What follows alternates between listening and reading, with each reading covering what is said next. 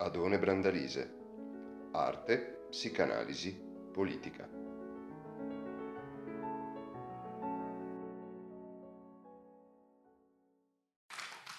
Eh, ringrazio, ringrazio ovviamente eh, soprattutto beh, intanto i presenti per aver sfidato il nubifragio e ovviamente eh, gli organizzatori per eh, l'invito che oltretutto rappresentando ormai una tradizione testimonia di una pazienza nei miei confronti che mi lascia ogni anno sempre più stupito.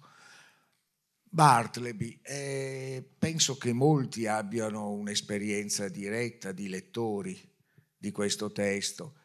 Eh, tra i racconti che ci sono stati consegnati dal XIX secolo, è probabilmente uno di quelli che hanno non solo mantenuto una loro capacità di attrazione, ma nel corso degli ultimi decenni l'hanno vistosamente accresciuta, tanto che volendo in qualche modo comporre una sorta di rating dei successi melvilliani, si può dire che con una buona rimonta negli ultimi anni Bartleby ha saputo accostare Billy Budd e tutto sommato minacciare anche il cospicuo in tutti i sensi primato del più, del più famoso cetaceo della letteratura universale, cioè di Moby Dick.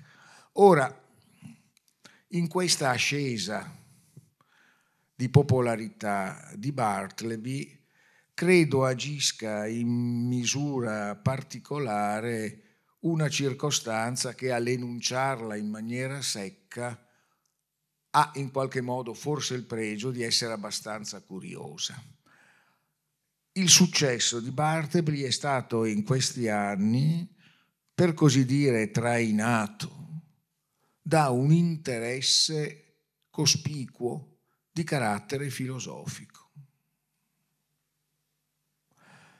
Leggevo recentemente in un bel articolo di Maurizio Balsamo che Jean-Luc Nancy, filosofo, come penso tutti sapranno, tra i più notevoli degli ultimi decenni, dell'ultima metà, dell'ultimo, dell'ultimo cinquantennio potremmo dire, i cui interessi e i cui stili intellettuali avrebbero largamente giustificato un'attenzione per Melville e per Bartleby, interrogato sul perché non avesse mai scritto niente su questo autore, rispondeva candidamente, ma con buone ragioni, che eh, si, si sentiva intimidito dalla folla oceanica di coloro che invece l'avevano fatto. Perché in realtà se facciamo una sorta di rassegna, anche semplicemente degli interventi più ambiziosi, più graffianti, più capaci di figurare un, in una posizione elevata nell'economia dell'opera complessiva dei filosofi che li hanno prodotti, beh, troviamo Giorgio Agamben, Gilles Deleuze, con comodo di Félix Gattari o senza, Jacques Rancière, Toni Negri, e non solo, perché non manca nemmeno l'onnipresente Zizek e comunque con, una, eh, con un graffio dei suoi, e poi una pletora di colleghi eh, che non citerò al dettaglio per evitare eh, di far torto a qualcuno privilegiando altri.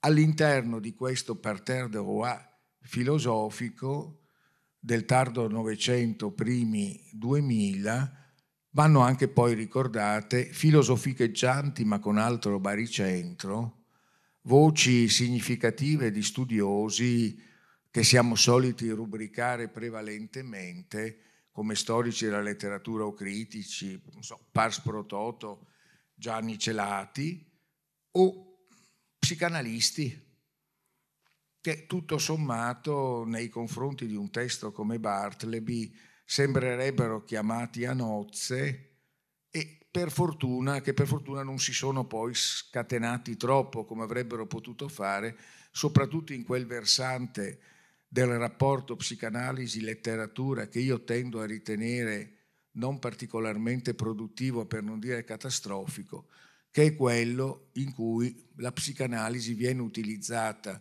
come un gadget psicologico orientato in direzione ora di un'improbabilissima diagnosi delle patologie psichiche dei personaggi dei racconti o come la documentazione delle vicissitudini appunto psicopatologiche dei loro autori. Insomma, tutto questo per dire che Bartleby è qualcosa che a suo modo oh, potrebbe giustificare una volta di più una formula cara a Martin Heidegger, eh, ovvero sia quella, può piacere o meno il filosofo in questione, ma è una formula che ha comunque una sua forza, che la poesia, e in questo caso anche la creatività letteraria, anche se non si tratta di opere in versi, dà alla filosofia ciò su cui è importante o indispensabile pensare. Perché effettivamente Bartleby dà da pensare. E se per un momento sospendiamo il riferimento a tutti i nomi che abbiamo fatto, di cui si eviterà di riassumere più di tanto l'opinione, o se vogliamo la proposta critica, dobbiamo dire che Bartleby dà da pensare, così come fa veramente la poesia quando dà, imponendo al pensiero un impegno elevato, capace di svelargli la necessità di questo cimento. Quando non è intrattenimento filosofico, ecco, la Bartleby come la poesia dà da pensare perché apparentemente e anzi realmente è tutto meno che un testo pensoso, se per questo si intende un testo esplicitamente farcito di filosofemi. No, perché come sa chi ha letto Bartleby è un testo relativamente breve, assolutamente lineare e poi oltretutto su questo poi torneremo. Con una scrittura sapientissima, ricca, ma anche al primo impatto assolutamente tersa e scorrevole e in cui tutto sommato, a parte un breve accenno al fatto dei, che i crucci che il personaggio Bartleby determina all'avvocato narratore comportino che l'avvocato eh, passi un pomeriggio a riflettere su due testi di filosofia morale, a parte questo, di riferimenti filosofici non ce n'è nessuno. E neanche tantomeno ideologici. Beh, sotto questo profilo, Melville in Bartleby ha delle caratteristiche, così per fare un'analogia che forse può indirizzare qualcuno, in qualche modo simili ad esempio a un autore come Kafka, tanto diverso da lui il quale scrive un tedesco limpidissimo e quasi elementare, nella stragrande maggioranza dei casi occupa poche pagine con un suo racconto, narra semplicemente alcuni inquietanti, suggestivi ma semplici fatti e scatena a sua volta un esercizio speculativo singolarmente impegnato. Beh, si potrebbe quasi dire eh, che per molti versi, sotto questo profilo, eh, Bartleby potrebbe essere accostato a uno scritto talmente diverso da lui, ma per questo aspetto con qualche analogia. Penso all'Ulisse di James Joyce, se lo concepiamo al modo con cui ne parlava Jacques Lacan nel seminario 23 dove lo, lo proponeva come una sorta di paradossale sintomo che invece di farsi sciogliere, scomporre, analizzare dal, dallo scandaglio psicanalitico, si mangiava tutti i tentativi di interpretazione. e lo faceva non solo con gli analisti, ma con i critici, con gli storici della letteratura. Una sorta di grande spugna che attrae irresistibilmente la volontà di scoprirne una sorta di segreto, per poi mostrarsi come il luogo nato per deridere tutti questi tentativi. Eh? Luogo in cui la sofferenza legata al sintomo sembra in realtà coincidere con una superiore, gloriosa capacità di godimento. Uno di quei casi in cui anche lo psicanalista in questione ammetteva che forse ci sono dei sintomi che non vanno uccisi con la cura, ma vanno in qualche modo riconosciuti per la capacità di gioia che sanno dare a coloro che in essi sono coinvolti. Bartleby conseguentemente ci si presenta come un testo su cui si affollano le interpretazioni. Ma perché questo accade? Perché effettivamente questo racconto è un racconto che espone al suo centro un enigma. E se mi è consentito dirlo sin d'ora, è un enigma così suggestivo che spesso ai lettori impegnati a produrre un'interpretazione forse fa perdere elementi della complessità testuale che invece bisognerebbe saper valorizzare e che sono in realtà, se ne sia consapevoli o no, eccezionalmente attivi nel produrre il fascino del testo. Qual è questo enigma? Beh, questo enigma è l'enigma che si compendia, come tutti voi vi aspettate venga detto e viene detto, nella formula I would prefer not to. Formula che viene tradotta in italiano a volte con pre- avrei preferenza di no o con altri contorcimenti linguistici che si alternano al più sensato, preferirei di no, che tendono in qualche modo a rendere l'effetto che in inglese questa, lo, questa locuzione ha, come possiamo dire, di desueto e quasi in qualche modo di eh, tra l'inamidato, lo, l'impettito e comunque a sua volta il sintomatico. Questa affermazione, preferirei di no, è quella che, come sappiamo, rappresenta la pressoché totalità non la totalità, perché Bartleby dice anche alcune altre cose, delle prestazioni in voce, per dir così, del nostro protagonista. Anzi, Bartleby in un certo senso, per il lettore dopo un po' si identifica con questo suo esasperato oltranzistico, anche se mite e totalmente non aggressivo, preferirei di no preferirei di no rivolto a qualsiasi proposta. Anzi, come in inglese si avverte maggiormente, un preferirei di no in realtà a prescindere. Preferirei di no rispetto a qualsiasi possibilità che mi venga proposta. Eh? Un preferirei di no che non può essere risolto né in un no né in un sì, e nemmeno in, un'esitazione. Un preferirei di no che comunque lo si voglia interpretare, sta fuori da quella che ci sembrerebbe l'alternativa inevitabile. O accettare il complesso delle situazioni in cui ci troviamo, o rifiutarlo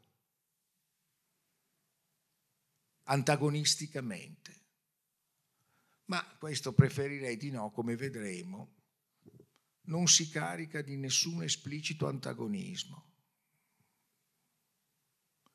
E non sembra nemmeno minimamente interessato a una valutazione qualitativa delle proposte che gli vengono avanzate, che possa in qualche modo far sospettare che dietro di esso vi sia un ragionamento o qualcosa di simile ad una posizione teorica, una posizione ideologica, una strategia.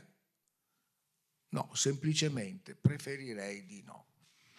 Ma se coloro che hanno letto il racconto sanno immediatamente di cosa parlo, forse a qualcuno non è ancora capitato di leggerlo o forse se n'è scordato, Beh, credo che per coloro che seguiranno più tardi lo spettacolo, come possiamo dire, questa eventuale lacuna sarà colmata in maniera assai più godibile e ricca di quanto non possa fare io adesso proponendovi una sorta di riassunto, ma almeno qualche parola per rendere allora meno casomai evanescente e meno chiaro il discorso che devo fare, eh, va probabilmente pronunciata.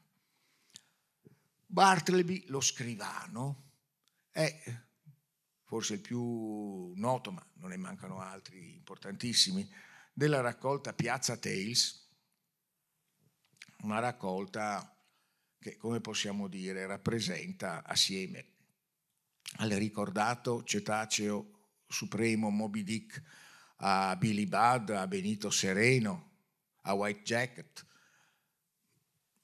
il risultato forse più importante della eccezionale vocazione artistica e narrativa di Herman Melville. E la sua concezione e pubblicazione cade praticamente a metà dell'Ottocento. E la sua ambientazione è un'ambientazione contemporanea, praticamente più o meno agli anni 50 in cui compare il racconto, ed è un'ambientazione newyorkese. Anzi, il nostro scrivano è esplicitamente ambientato a Wall Street. Wall Street non è ancora ciò che immedi- oggi significa questo nome, eh, o per meglio dire ciò che ha significato questo nome, pensiamo soltanto al 29 in questo secolo, ma è senz'altro un cuore pulsante dell'economia newyorkese, dell'economia cioè di un paese che sta in quegli anni diventando sempre più grande, sempre più in un certo senso influente, ingombrante nel mondo e che per tanti versi, su questo molti hanno insistito in realtà lavorando su Bartleby, è uno dei grandi laboratori, come possiamo dire, eh, di quell'implesso che potremmo definire attraverso le formule capitalismo, organizzazione industriale del lavoro e con grande economia, insomma. La New York degli affari e la New York che organizza, come possiamo dire, il capitale umano secondo una geniale, potente, spietata strategia di valorizzazione.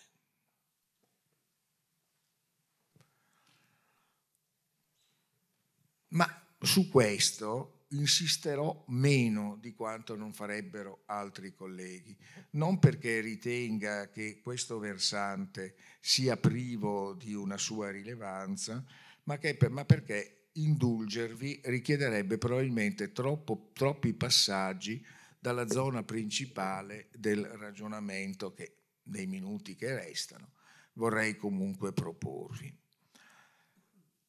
Mm, letteralmente plongé, letteralmente tuffato in un certo senso al cuore non esaltante esteticamente della Wall Street dell'epoca, vi è al, piano, al primo piano di un palazzo letteralmente sepolto tra altri più ingombranti, più elevati, che gli tolgono letteralmente la luce, lasciando alle sue finestre soltanto la possibilità di un confronto con dei muri a breve distanza, si trova lo studio dell'avvocato che è anche la voce narratrice di questo racconto. E in realtà, avendo tempo, dovremmo restare con molta attenzione sull'eloquio del, del nostro avvocato, che non a caso si descrive non insensibile al fascino dei risultati economici del suo lavoro, è perfettamente ambientato nelle esigenze del mondo dei suoi facoltosi, per lo più clienti, che ne apprezzano molto la prudenza, la sicurezza, la capacità di farsi carico del quadro di compatibilità di quel mondo. Tra queste compatibilità, come vedremo nel corso dell'azione, vi è anche una buona dose di considerazioni non disprezzabili di ordine morale, perché il nostro avvocato, come possiamo dire, eh, intenderebbe rendere compatibili con il giro dei suoi affari e con il governo del suo studio quello che potremmo definire uno, uno spirito di giustizia che si traduca nella possibilità di mantenere un tratto di cordialità e di bonomia con tutti i suoi interlocutori, a cominciare dagli aiutanti presenti nel suo studio, che sono per lo più, anzi nei due casi, due scrivani sui cui temperamenti e sul cui adattamento a una vera e propria meccanica dei ritmi circadiani dell'organizzazione lavorativa. Gioca con irresistibile supplesse ma con efficacissimo stile comico la scrittura di Melville e di un ragazzo di bottega utile per ogni evenienza. In questa esistenza ordinata e relativamente soddisfatta, assistita anche dai piaceri della buona coscienza, si inserisce Bartleby.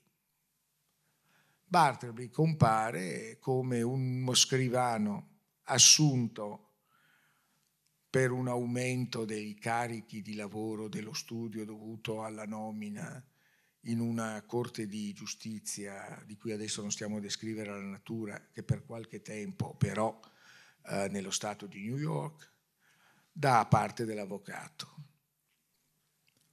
E la creatura che appare all'avvocato quando il nostro Bartleby si presenta è una creatura dall'aspetto luttuoso, nel senso che, come possiamo dire, il nostro Bartleby sembra come risucchiato da una corsa verso una presenza minima anche se tutt'altro che, come si vedrà, tutt'altro che evanescente. Anzi, la sua presenza sarà una presenza pur con la incredibile discrezione che ne caratterizza i movimenti o il non movimento, una presenza che verrà vissuta come misura crescente e ingombrante.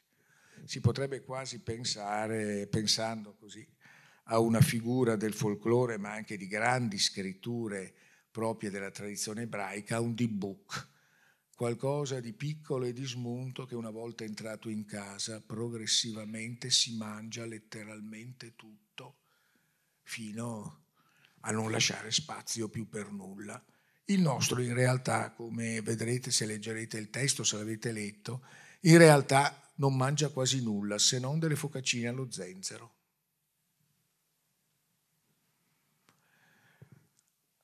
e conseguentemente è una presenza discreta, ma è una presenza discreta che si mangia le interpretazioni della sua presenza.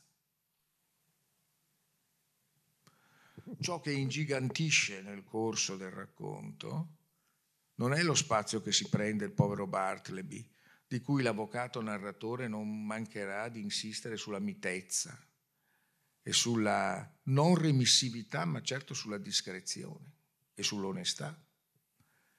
Ciò che si mangia letteralmente si divora preterintenzionalmente, ovviamente, Bartleby, sono le spiegazioni della sua natura, del suo comportamento, del suo stesso essere lì per qualcosa. E non a caso il suo datore di lavoro progressivamente si troverà a passare in rassegna non tanto tutte le interpretazioni, ma tutte le rappresentazioni dei propri possibili atteggiamenti rispetto a quello che progressivamente si configura come un vero enigma. Un enigma a cui sta al centro ovviamente la precedentemente citata formula I will prefer not to. Come si arriva a questo? Bartleby sostanzialmente in tutta la vicenda compierà in forma attiva due cose che sembra quasi siano indispensabili perché lui possa esserci a non fare letteralmente nulla. Sono come due increspature sul nulla di un suo perfetto non fare che narrativamente servono a spiegarci due cose. Come mai possa essere nello studio dell'avvocato e come mai sia in vita. Il nostro si alimenta soltanto con alcune economicissime eh, eh, cialdine di, di zenzero e all'inizio, una volta arrivato allo studio, si mette macchinalmente a copiare documenti, che è ciò per cui è stato, è stato assunto. Ma non appena, secondo una prassi eh, che a noi adesso forse può sembrare un po' strana, ma in un'epoca in cui non c'erano nemmeno le macchine da scrivere, tantomeno i computer, era ovvia, cioè ogni documento, dopo essere stato redatto a mano, doveva essere sistematicamente rivisto da più persone. Questo è uno studio legale e sulle virgole si giocano i milioni. Alla prima richiesta di rivedere con il titolare dello studio un documento, eh, come possiamo dire, eh, Bartleby fa esplodere sommessamente, se mi si passa l'ossimoro, la sua frase I will prefer not to preferirei di no. E per qualsiasi altra richiesta, la richiesta di, di, rivedere i documenti, ma la richiesta di portarli in qualche altra parte, la richiesta di andarsene dallo studio, non ci sarà altra risposta se non questa. Preferirei di no. Bartleby si è installato nello studio, sta in un angolo dietro a un paravento, non si muove quali che siano i movimenti di persone nello studio e come dopo un po' scopre l'avvocato, vi passa la notte, vi passa la domenica, letteralmente ci vive. E di fronte a qualsiasi richiesta di spiegazione, a qualsiasi proposta sulla sua utilizzazione o sulla sua rinuncia a stare nell'ufficio, la risposta è quasi invariabilmente I would prefer not to, con qualche modesta aggiunta di tanto in tanto. Non è l'unica battuta però forse che vale la pena di ricordare di Bartleby, viene una che, come possiamo dire, può essere concepita come una sorta di soccorso offerto dallo stesso testo all'interpretazione della formula principale. Quando, letteralmente per disfarsi di lui, l'avvocato decide di cambiare studio e quindi sostanzialmente di levarsi dai piedi questo personaggio che gli stimola una sorta di pietà, di compassione, che lo costringe ad elaborare riflessioni di vasta campitura eh, sui significati per lui stesso, per l'umanità in generale di questo, di questo, di questo comportamento, ma quando appunto non ne può più decide addirittura di cambiare studio e sperando che col cambiamento di studio il tizio debba andarsene o quantomeno non ingombrare più il nuovo studio dove dichiaratamente non è desiderato, gradito, eccetera. Concludo con varie offerte di buona uscita e con la disponibilità dell'avvocato di cercargli un altro lavoro. A tutte le offerte di altra sistemazione il nostro replica con l'inesorabile I will prefer not to, ma aggiunge anche un'altra formula. But I am not particular. Letteralmente non sono particolare, ma che in realtà ha come significato eh, non sono uno difficile non è che voglia qualcosa di particolare, non è che abbia delle pretese, non è che la cosa che mi hai proposto eh, non mi vada per un qualche motivo, mentre invece ne vorrei un'altra. Ma particolare anche evidentemente tende a indicare qualcosa che esaspera, in un certo senso al di là eh, delle sue significazioni normali una definizione come quella di singolarità. Il, il non sono particolare di Bartleby sembra effettivamente un rafforzamento de will prefer not to. Nessun appiglio, nessuna propensione, nessun sì verso qualcosa attraverso il quale lo si possa catturare, lo si possa riportare ad una logica, che sia una logica in qualche modo condivisa da almeno una parte del mondo in cui si trova.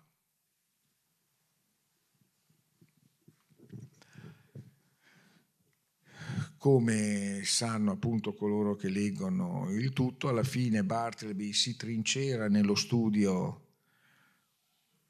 abbandonato dall'avvocato, quando lo mandano fuori dallo studio vive sulle scale, alla fine i vicini non lo sopportano più, anche se il nostro evita qualsiasi comportamento aggressivo, e viene portato in carcere, dove l'avvocato lo visita corrompe, secondo il rito dell'epoca, eh, gli addetti carcerari perché lo trattino il meglio possibile, eh, Bartleby continua a non mangiare e un giorno l'avvocato lo trova defunto, steso in un giardino interno car- al carcere.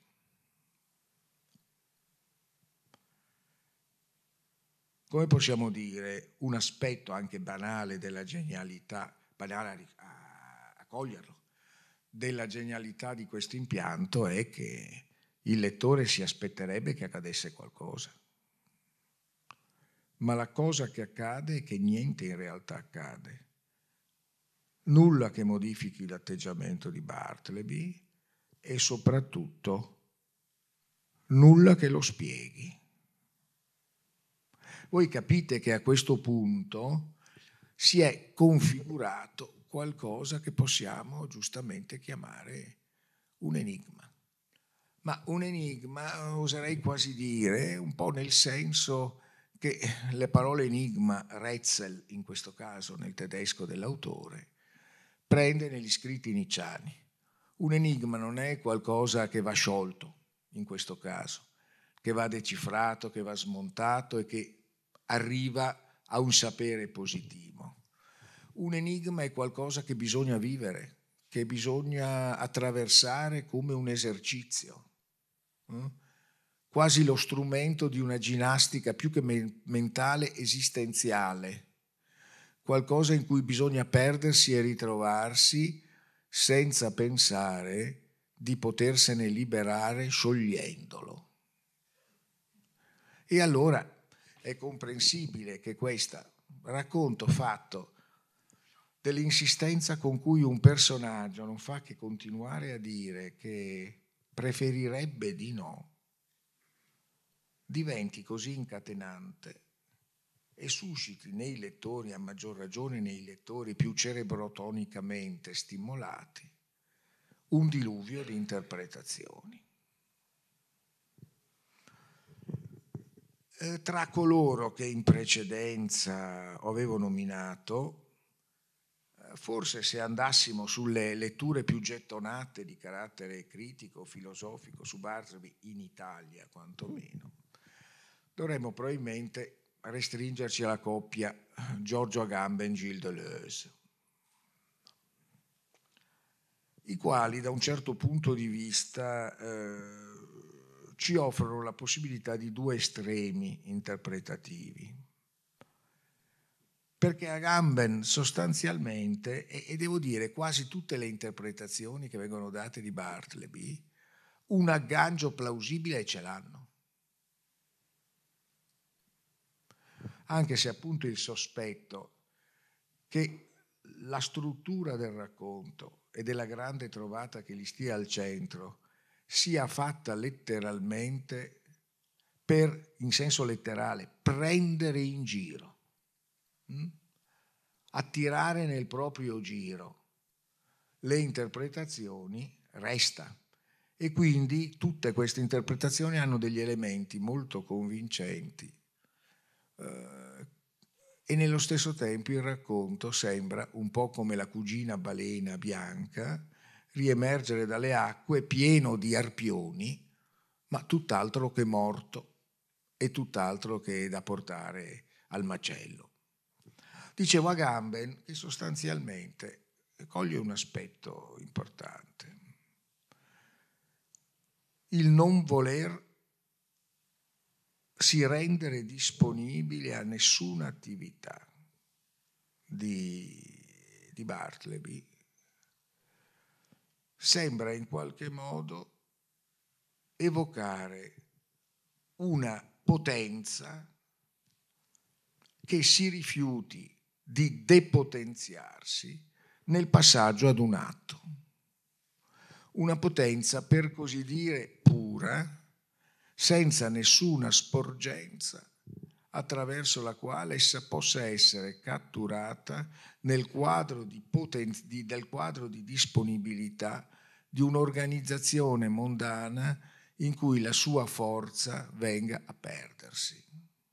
Beh, una cinquantina d'anni prima di Bartleby e tutto sommato in un famoso e apparentemente enigmatico ancora qualche minuto e vi lascio liberi. Uh, enigmatico uh, frammento cresciuto ai bordi della grande impresa non finita della Tod des Empedocles, la morte di Empedocle, uh, Friedrich Hölderlin aveva dichiarato a suo modo limpidamente, anche se la cosa poteva sembrare ardua, che in ogni fenomeno originario l'aspetto visibile, il fenomenico, la luce del vivere, appartiene alla sua parte più debole. La sua parte più forte è quella che non si concede alla rappresentazione e che casomai nella tragedia emerge come una, forza, come una forza combustiva che cancella il segno, che cancella la rappresentazione, non che si rappresenta, ma che attivamente, come un evento, brucia tutto ciò che sta rappresentando. Beh, in un certo senso si potrebbe dire, tentando adesso di dire un paio battute alla proposta di Agamben, beh, allora Agamben poi arricchisce molto questa sua interpretazione con tutta una serie di riferimenti che io ritengo molto plausibili. Svilupperei con piacere con voi quelli riferiti alla tradizione del pensiero cabalistico, ma il tempo proprio non c'è. Dico allora appunto, dico a gambe, metta allora in evidenza che insomma Bartleby è il rifiuto della messa a disposizione della potenza alle forme del suo sfruttamento. Con una formula diversa si potrebbe dire è qualcosa che vuole tenacemente essere, ma non è disposto minimamente a esistere. Molti conti tornano, ovviamente, ma non soltanto. Dall'altra parte, Gilles Deleuze proponeva, i due sono anche accostati in un volumetto italiano della Podlibet, che giustamente li, li accosta sotto il titolo La formula della crea- Bartleby, la formula della creazione. Mette invece in evidenza come è un altro modo in parte di dire la stessa cosa, ma la differenza resta comunque cospicua, che la formula I will prefer not to è una sorta di virus scardinante, non usa questo termine, l'organizzazione del linguaggio. Consente, in altri termini, di lacerare un tessuto come quello linguistico in cui le convenzioni, in un certo senso, tutto riassorbono anche i più esasperati gesti rivoluzionari.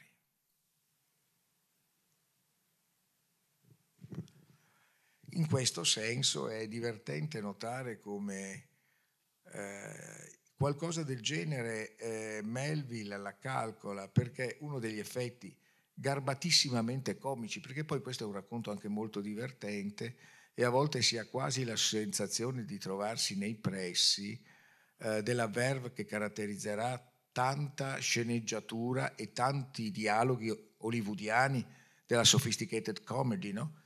Dove sostanzialmente quell'effetto dove sostanzialmente il, dopo un po' che Bartleby comincia a dire I would prefer not to, tutti gli altri impiegati, quasi senza accorgersi della cosa, cominciano a usare il verbo, il verbo prefer, che prima non avevano mai usato. Eh? se Bartleby a suo modo fosse contagioso e se conseguentemente, come possiamo dire, eh, la formula che sta al centro del racconto fosse un punto dietro un buco nero che deve fare impazzire tutto sommato l'eccessivo realismo, l'eccessiva realpolitik del pensiero, del pensiero in quanto tale.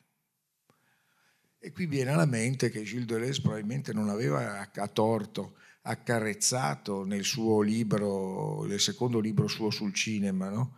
l'image temps, eh, l'immagine tempo, il caso di Antonin Artaud, ovvero sia a suo modo di un grande artista e un grande pensatore che per diverso tempo pensa che il cinema sia una cosa importante perché può essere la distruzione del pensiero, la distruzione del pensiero. Soltanto due esempi per dire dove può portare Bartleby.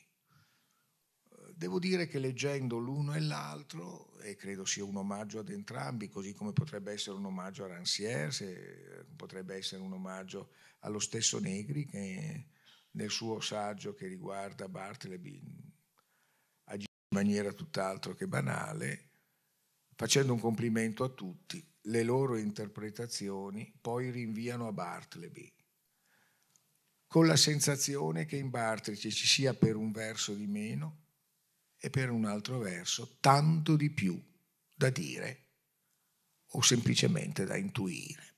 Grazie.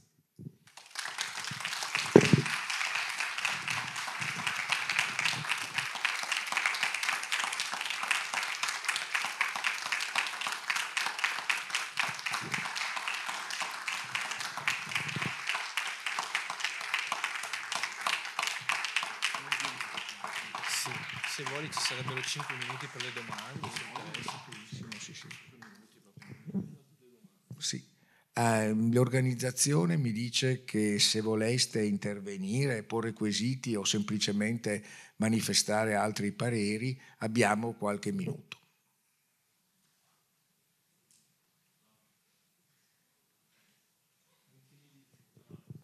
No, eh, forse preferiscono di no, ma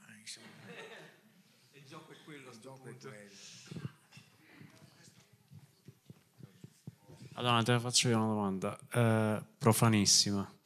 Se non ricordo male, in un passaggio appena Bartleby si presenta, l'avvocato dice, se ve lo dovessi descrivere, sembrava un giovane poeta eh, con la faccia ingiallita, una cosa del genere, di 25 anni.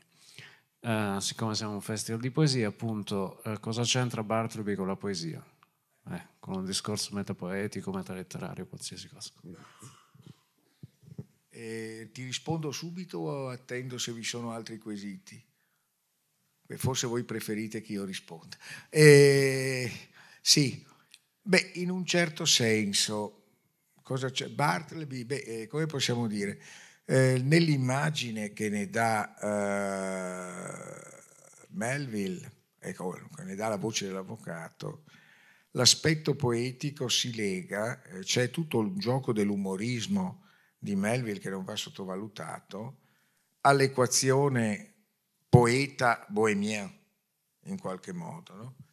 che all'epoca era largamente gettonata, e in questo caso il bohemien è soprattutto un bohemien mm, nel senso dei rapporti molto occasionali con il cibo e con il cambio d'abiti, non necessariamente con la verve poetica. Però la risposta che può essere data è molto più, la domanda è molto più interessante di quanto non, non possa essere soddisfatta da questa risposta. Allora qui un'osservazione, un'ipotesi c'è, mia. Eh, in realtà la battuta di, di Bartleby, il Not To, appare tutto sommato insensata e paradossalmente si carica di senso in presenza del tentativo di, di cercargliene qualcuno. Beh, in un certo senso forse questa cosa ci rinvia a qualcosa che per molti versi potrebbe essere collegata anche al discorso prato prima da Gambe, ma anche a suo modo da Deleuze, cioè la poesia è qualcosa che sta molto lontano dal potere, ma che ha un rapporto intensissimo e amoroso con la potenza. La poesia quando avviene realmente è uno squarcio di potenza, è un vuoto in cui il linguaggio sospende tutta la dipendenza dall'antecedenza. A suo modo, seppure con un'articolazione di discorso che può essere criticata, Harold Bloom aveva sostenuto qualcosa di simile nel suo saggio sull'ansia per, per, per l'antecedenza, no? quando sosteneva che ogni grande poeta tenta di diventare il precursore dei suoi precursori non lasciare che nello spazio della parola in cui accade la sua poesia ci sia qualcosa che possa essere depotenziata dalla dipendenza da altro. Ma per non farla troppo lunga, mi affiderei ad un'analogia che secondo me in carte spiega. È un'analogia che eh, mette in campo, eh, come possiamo dire, due nomi che stanno tra loro bene assieme per i motivi che adesso dirò, ma che saranno evidenti a tutti, cioè Geo Bifna e, e Paul Celan. Paul Celan in quello studio, in quello scritto vertiginoso che è Das Meridian, eh, Meridian che è il, sua, il discorso di accettazione al eh, premio Büchner, una delle poche cose in prosa di lunghe dimensioni, di lunghe, una ventina di pagine che abbia mai scritto, visto che il premio è dedicato al grande drammaturgo tedesco del primo Ottocento, atipico tedesco del primo Ottocento, visto che è uno scrittore che è medico di formazione ed è comunista eh, come scelta politica e ideologica e filosofica. È in realtà tutto tessuto questo discorso di riferimenti a Büchner. E allora lui fa un riferimento per, eh, a Büchner per dire qual è il rapporto tra la letteratura e la poesia. E allora evoca una scena di uno dei più famosi drammi di Büchner, Danton's Tod, cioè la morte di Danton. ci sono tutti i giacobini del gruppo Danton, lui, Camille Desmoulins, eccetera, che stanno per essere giustiziati. Siamo nell'epoca del terrore di Parigi e Robespierre li fa decapitare tutti. E tra loro parlano, parlano, discutono. C'è un grande investimento di argomentazioni. E questa è la letteratura. Poi, dice Stellan, qualcosa accade. Ciò cosa accade? Accade che Lucille de Moulin, la moglie di Camille de Moulin, quando capisce che il marito va alla morte, in mezzo al tribunale rivoluzionario, quindi capite in che ambiente, grida Vive le roi, viva il re. Camille non è monarchica, a Camille non ne frega niente della politica in questo modo dice io sono radicalmente fuori da tutti i vostri calcoli. Non c'entro nulla con tutte le vostre logiche, che in un modo o nell'altro sono tutte logiche omicide. Mm? Ecco, il grido di Camille è la poesia. Mm? Qualcosa che appunto ha in sé, direbbe Zellan, l'accento acuto del presente. Eh? di quel momento in cui le cose realmente accadono, anche se poi noi ce le spieghiamo immaginandoci quello che era prima, pensando a quello che c'era dopo. Beh, in un certo senso, I will prefer not to forse, fa parte di un gesto del genere e in questo senso è molto poetico. Ecco.